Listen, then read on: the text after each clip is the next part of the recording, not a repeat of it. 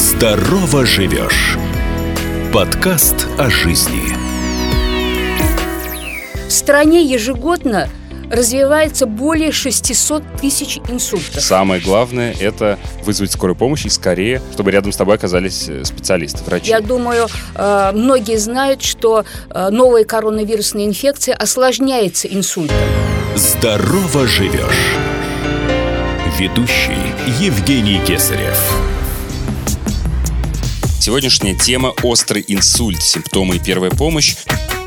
Мы продолжаем серию подкастов «Здоров живешь», посвященную вопросам сердечно-сосудистых заболеваний. У меня в студии Дина Рустемовна Хасанова, доктор медицинских наук, профессор кафедры неврологии и нейрохирургии факультета повышения квалификации и профессиональной переподготовки специалистов Казанского государственного медицинского университета, главный внештатный ангионевролог Минздрава Республики Татарстан. Дина Рустемовна, здравствуйте. Здравствуйте, дорогие друзья. Острый инсульт. К сожалению, он не относится к списку заболеваний, о которых мало кто слышал. Он действительно на слуху, и практически все знают это словосочетание, но вот мне кажется, тем не менее, все-таки не все понимают, что это такое. Поэтому, с вашего позволения, если можно, давайте вот прям начнем с самого простого, с нуля на пальцах, что такое инсульт и вообще почему должен обычный здоровый человек, хорошо бы, чтобы это знал. Ну, я, наверное, начну с того, что инсульт собственно говоря, это известно уже очень многим, является одной из первых причин смерти и в нашей стране,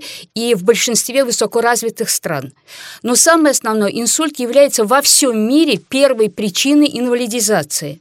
Поэтому, конечно, понимание проблемы инсульта является невероятно актуальной. А вот, кстати, Надо в структуре сказать, э, сердечно-сосудистой смертности он на каком месте стоит? А, после сердечной недостаточности в мире – ну, а что касается сегодняшнего дня, проблема инсульта актуализируется еще острее. Я думаю, э, многие знают, что э, новая коронавирусная инфекция осложняется инсультом и в остром периоде инфекции, и после э, перенесенной инфекции. Поэтому проблема невероятно актуальной становится и на сегодняшний день. Ну, давайте вот, если можно, просто вот очень обывательским языком. Что такое инсульт? Инсульт возникает при страдании сосудов головного мозга. Либо это разрыв сосуда с развитием кровоизлияния внутричерепного, либо это закупорка сосуда тромбом, и, соответственно, нарушение кровотока в определенной области головного мозга, куда не поступает необходимый кислород или питательные вещества. То есть, когда врачи говорят острый инсульт, в принципе, э, невозможно на этом этапе понять, какого рода был инсульт. Абсолютно невозможно. Да. Но самое важное понимание того, что в отличие от многих других форм патологии церебральных, то есть при страдании головного мозга, инсульт развивается остро. Поэтому он и определялся словом апоплексия, что с латинского языка означает «удар». Быстрое начало. Таким образом, инсульт э, подразделяется на две большие группы – геморрагический – кровоизлияние, и ишемические, инфаркт, ишемия, вещества головного мозга.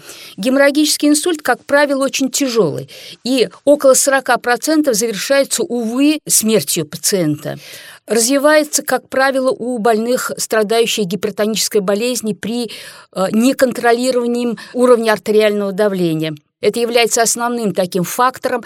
Развивается остро, развивается с интенсивной головной болью, как раз с ощущением удара по голове, с ощущением, что разливается кипяток внутри головы. Очень часто мы видим быстрые потери сознания, э, мы видим судороги, это может быть рвота, тяжелое течение и прогноз, э, довольно тяжелый прогноз. Конечно, это зависит от того, какой инсульт, какой степени выраженности кровоизлияния, но, как правило, это тяжелая ситуация ситуации. Вторая группа – ишемический инсульт. Это э, большее количество инсультов, это 80-85% от всех инсультов, связано как раз с э, блоком кровотока в определенные участки головного мозга. Ну, то есть, грубо говоря, как инфаркт сердца, но как только инфаркт головного сердца, мозга. инфаркт мозга, совершенно правильно. Естественно, он возникает у пациентов, у которых имеется атеросклероз, э, факторы риска сахарный диабет, та же самая артериальная гипертензия, нарушение сердечного ритма, когда тромбы от сердца просто э, летят в сосуды головного мозга. Э, возникает он в разное время суток, может быть разный по степени тяжести, э, очень часто развивается быстро, но может быть и некоторой степени постепенное развитие с появлением, исчезновением симптомов. Очень часто развивается ночью, больной как бы ложится спать, вернее человек, еще не больной, он ложится спать относительно здоровый, а уже просыпается с симптомами инсульта. Ну и тут, наверное, важно объяснить, что в принципе человек не должен пытаться самостоятельно понять, для него это не имеет, наверное, значения, какого типа у него случается инсульт, потому что э, я так предполагаю, что и в том, и в другом случае самое главное — это вызвать скорую помощь и скорее, чтобы рядом с тобой оказались э, специалисты, врачи. Безусловно. Безусловно, очень важно как можно быстрее вызвать скорую помощь при первых симптомах инсульта. Поэтому очень важно распознать первые симптомы инсульта. И вот в распознавании очень важно понять, что инсульт связан с повреждением вещества головного мозга, который отвечает за функции какой-то одной стороны, как правило э, функции движения, функции чувствительности, плюс функции речи. Поэтому, когда появляются асимметричные нарушения двигательные, чувствительные, они как раз заставляют заподозрить, что это, вероятно, имеет место быть нарушение мозгового кровообращения. Поэтому во всем мире и существуют различные протоколы или тесты, э, которые позволяют задуматься о том, что здесь инсульт, и определяют необходимость очень быстро вызвать э, карету скорой помощи, бригаду скорой помощи. В англоязычных странах это тест FAST. F – face – появление асимметрии лица, улыбки. A – буква, соответственно, ам – рука, появление слабости в руке. Затем S – speech – Появление нарушений речи, как правило, это либо нарушение артикуляции, либо нарушение подбора слов, либо непонимание обращенной речи. И T буква time, то есть время надо как можно быстрее вызывать карету скорой помощи и срочно, чтобы был пациент госпитализирован в специализированное отделение для лечения а, больных с нарушением мозгового кровообращения. Ну и а, даже России, сама аббревиатура, да, э, FAST, она, в общем-то, об FAST, этом и говорит. быстрее, да, на английском языке языке fast – быстро. У нас в России есть две э, такие же э, как бы аббревиатуры, две э, вот такие вот тестовые позиции. Это слово «удар» означает «у» улыбка, асимметрия улыбки, появление. Д – это, соответственно, нарушение функции движения в руке или в ноге. А – это афазия или нарушенная артикуляция речи. И Р – решение. Нужно очень быстро принять решение к действию. Или в Москве есть такая аббревиатура – мозг. М – мимика нарушена, о – ослабла рука или нога, З – затруднение речи и Г – главное успеть. Но вот Москва приняла вот такой, надо сказать, что каждая страна, э, связанная с определенным языком, она продумает близко и как бы вот к основным позициям скорость, удар, мозг, вот такие вот словосочетания, которые близко к фаст. Не могу еще здесь не затронуть, мне кажется, очень важно проговорить так коротко э, транзиторные ишемические атаки, которые как бы не являются случившимся инсультом, но тем не менее это приходящие некие нарушения, которые тоже должны насторожить. Как вот в этом случае быть? То есть если, например, у себя или у родственника или у знакомого э, увидели какие-то вот приходящие нарушения, слабость в конечностях или изменения в мимике, но которые потом со временем прошли. Вот вы меня опередили несколько, я хотела как раз об этом и сказать. А, дело в том, что вот эти симптомы, о которых мы сейчас говорили, они могут быть приходящие, они могут держаться несколько минут и уйти. Это, конечно, порочно решить человеку, что все хорошо, что все прошло, и не нужно вызывать скорую помощь. А вот это очень негативная практика, потому что пациенты, которые имеют такие приходящие симптомы, они относятся к группе высочайшего риска, что в течение нескольких минут, часов, в течение дня может развиться уже инвалидизирующий инсульт. Поэтому э, больные с такими приходящими нарушениями мозгового кровообращения должны быть точно так же, очень быстро госпитализированы в сосудистый центр, специализированное отделение для лечения больных инсультом, для того, чтобы определить как можно быстрее, что же было причиной приходящего нарушения мозгового кровообращения, для того, чтобы сформировать протекцию, защиту для развития инсульта, который может быть абсолютно в ближайшее время, в течение, вот еще раз повторяю, нескольких часов или дня, или двух-трех дней. Поэтому невероятно важным является понимание того, что эти симптомы, они очень грозные. Вот очень интересные есть ролики, которые сделаны специально для детей. Они есть и за рубежом, они есть и у нас. Для детей, которые... Э, могут оставаться дома с бабушками, дедушками. И там ребенок спрашивает в этом ролике, бабушка, улыбнись, бабушка, подними руки, бабушка, как тебя зовут? И уже детей обучает, что появление асимметрии лица, вот появление слабости в руке, когда бабушка или дедушка э, имеют затруднение в речи, необходимо нажать на определенную кнопку, очень важную, которая конечно, связано со скорой помощью 112, положим, или э, телефон скорой помощи. Вот это очень важный момент. Надо сказать, э, что вот кроме этих симптомов, все-таки мне хочется подчеркнуть, что есть еще некоторые э, проявления, которые должны насторожить. Это может быть нетипичные по характеристике, интенсивности, э, развития, быстроте развития головная боль нетипичная для больного сильнейшая головная боль. Или внезапное появление нарушений функции ходьбы, например, с головокружением, с ощущением вращения предметов э, или себя. Но надо сказать, что очень высокий процент э, при головокружении, э, причиной головокружения в высоком проценте является не инсульт. Но решить это, определить, должен специалист – специалист в медицинском учреждении. Поэтому здесь тоже очень важно, когда появляются вот такие остро возникающие, ударно, строк, удар, апоплексии, очень быстро развивающиеся симптомы, необходимо вызывать скорую помощь. Надо сказать, что вот 29 э, октября с 2006 года э, отмечается Всемирный день борьбы с инсультом.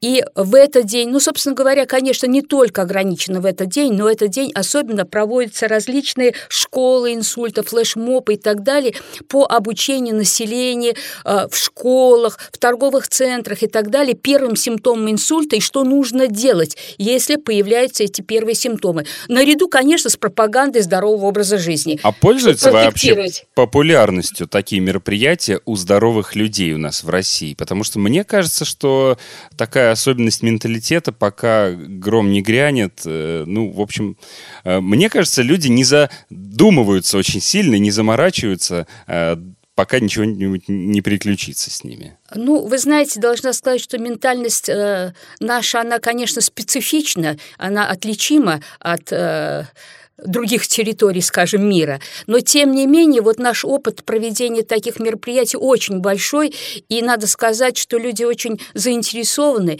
но очень важно ведь выходить активно самому. Вот э, работа тех же самых сосудистых центров, различных организаций заключается в том, чтобы активно выходить к людям и объяснять эту ситуацию. Если этого не будет, если не будут преподавать в школах, если не будут объяснять эти вещи, то, естественно, никто и знать не будет. И будет будет нигилизм, который, к сожалению, свойствен нам э, во всем. Неприятие пандемии, неприятие опасности инсульта, ну и так далее, и так далее. Здорово живешь! Еще хотел э, затронуть один момент о неспецифичных симптомах. Э, на собственном примере у меня тоже бабушка она была врачом, и у нее был инсульт в анамнезе, и потом были приходящие нарушения, и она иногда сама прямо определяла, у нее, знаете, как это проявлялось? Она меняла слова. То есть она сама произносила, хотела сказать одно слово, говорила вместо него другое, и сама по ходу прям сразу мне давала пояснение, что, о, вот, вот видишь, э, ну, это, это о последствиях, скорее, таких приходящих нарушений. Вы знаете, конечно, трудно сказать, что было с вашей бабушкой. Э, вероятно, там действительно были определенные э, изменения в той зоне, которая отвечает за речевые функции, э, но причинный фактор может быть совершенно различный.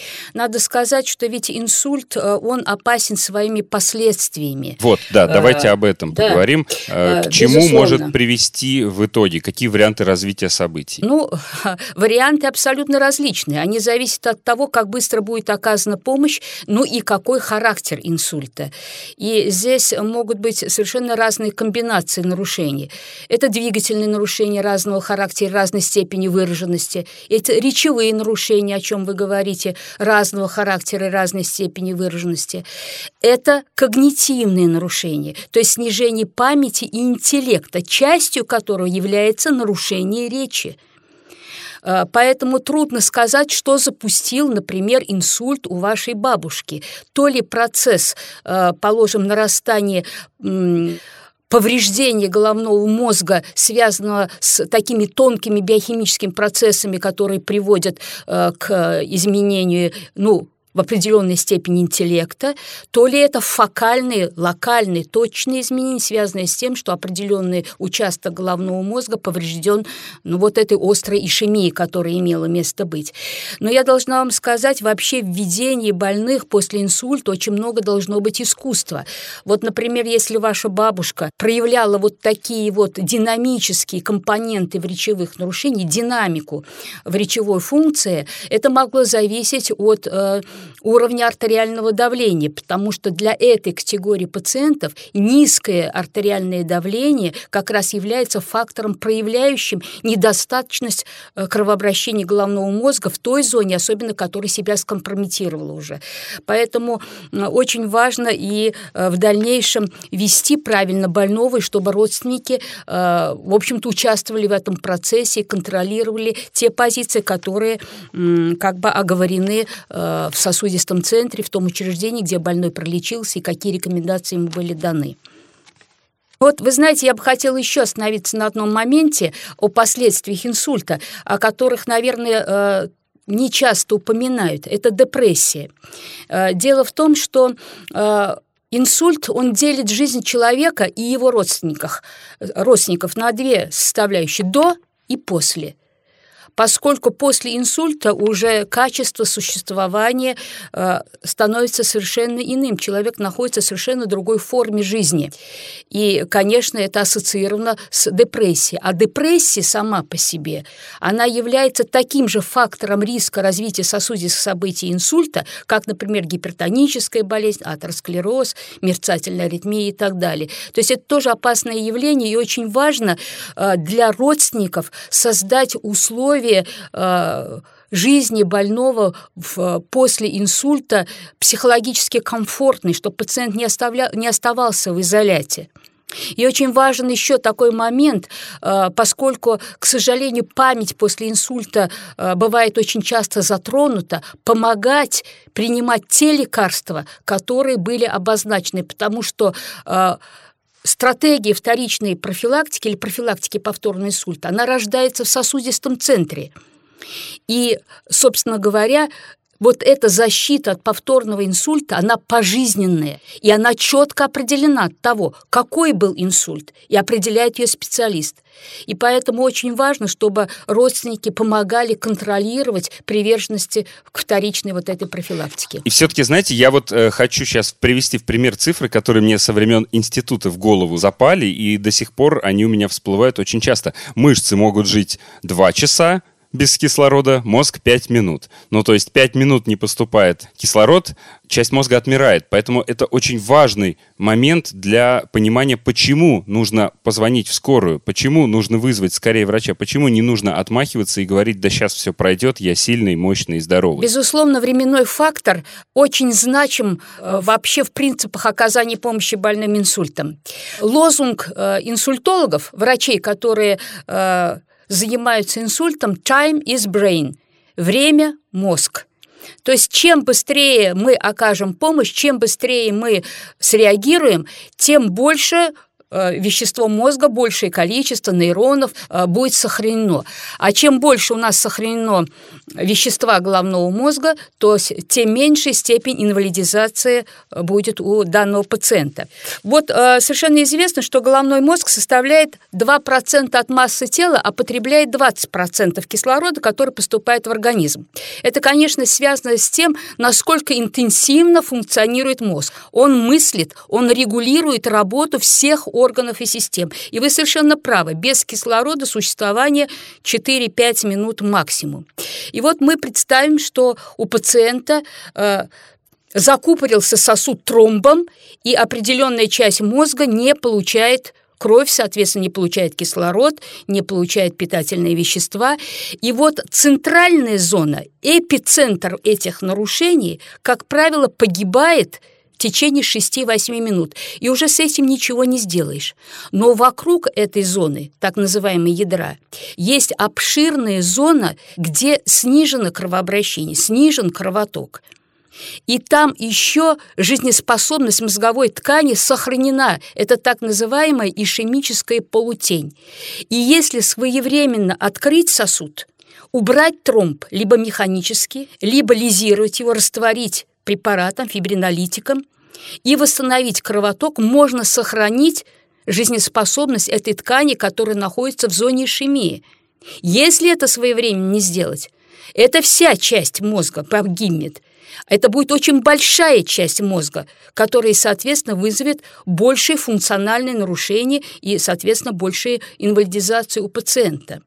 И вот время, когда мы можем открыть сосуд, и когда есть шанс сохранить вот эту мозговую ткань, очень небольшое, не больше 270 минут, четыре с половиной часа. У кого-то меньше, у кого-то больше, это очень индивидуально. Зависит от того, какой пациент, чем он болел, какое состояние у него сосудов, какой тромб, какой сосуд закупорился и так далее. Очень важно не снижать резко артериальное давление и не стараться его снизить, если оно ну, не выше, например, 200 систолического, потому что это будет способствовать еще более быстрой гибели мозговой ткани в этой зоне. Поэтому очень важно, не дожидаясь никого, не вызывать, э, положим, врача поликлинического, не бежать и искать э, друга, медика или знакомого врача. Нужно мгновенно вызывать скорую помощь, и максимально быстро пациент должен быть доставлен в специализированное учреждение, где имеются люди, обученные для того, чтобы, собственно говоря, вести больного и оказывать ему современную высокотехнологичную помощь, открыть сосуд. Этот яркий пример, когда пациент чувствует чувствует головную боль, предположим, острую, он идет мерить давление, у него давление высокое, и он принимает гипотензивные препараты. а, а это может оказаться инсультом, и в этом случае это будет значительно усугублять его состояние и прогноз. Совершенно верно. Поэтому нужно срочно вызывать скорую помощь, и, соответственно, уже скорая помощь, согласно э, тем стандартам правильности ведения больных на догоспитальном этапе, будет корректировать и артериальное давление, и другие показатели, которые ну, изменены, например, у данного пациента. Но я должна вам сказать, что почему очень важно, что чтобы пациент не оставался дома. Почему очень важно, чтобы он, э, положим, не попал в какое-то другое медицинское учреждение, где нет специализированного отделения для лечения больных инсультом. Вообще я должна сказать следующее, что у нас с 2009 э, года в стране открыто более 600 сосудистых центров. Это первичные сосудистые отделения, региональные сосудистые центры, и нет ни одного региона у нас в стране, где бы не было э, сформировано этой системой. Поэтому э, целевое, целевая госпитализация, она является очень важной.